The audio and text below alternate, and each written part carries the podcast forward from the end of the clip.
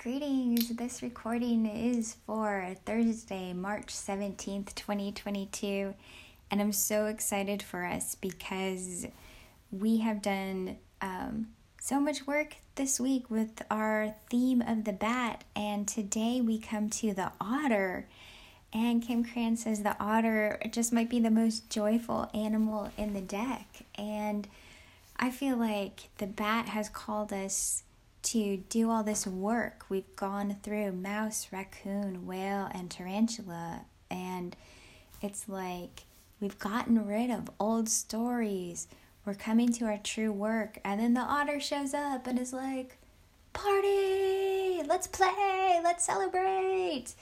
And it just feels so exciting. And it reminds me of a couple of things. It reminds me of, um, my son, when he thinks of birthday party, he thinks candles. He loves candles. Like that's what makes a party a party.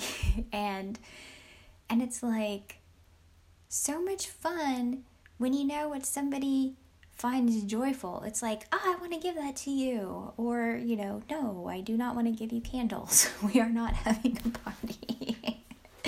so uh, the Killer of Joy uh, just creeped in.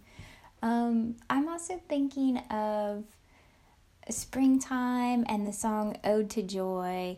And, you know, I mean, we're just right on the cusp of spring and all the blooms. I mean, we've had daffodils here for a little bit now. Um, I mean, it's exciting to me that time. So, the writing prompt oh, yeah, this. I'm also reminded of um, old spring breaks where I would plan out what I would do each day, and then like none of that would happen. I mean, you know, still the story of my life. I'm gonna do this, and then you know, I hardly do anything that I said I would do, even on the first day.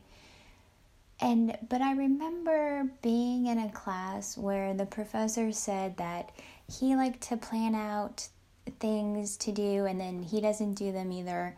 And it was like, but sometimes I just think the joy is in the planning. And then I just kind of loved that. And I do still enjoy planning out um, how many pages I want to read each day in order to finish a book.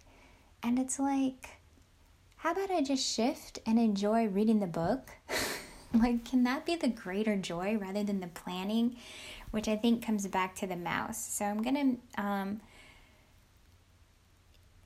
I don't know, just for me, that connection is there where the mouse thinks, like, I love doing this organizational thing and being nitpicky about this and and planning this. But it's like the otter's like, how about you enjoy it? Like, what do you actually enjoy? You know, planning is planning is planning. I mean, unless you live for that kind of thing, you know, uh, it's probably not your joy. So, uh, I kind of got lost in the doldrums there.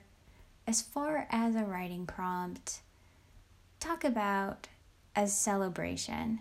What would be either an amazing celebration for you or one that you would like to create for somebody else? And, you know, just what would be so amazing?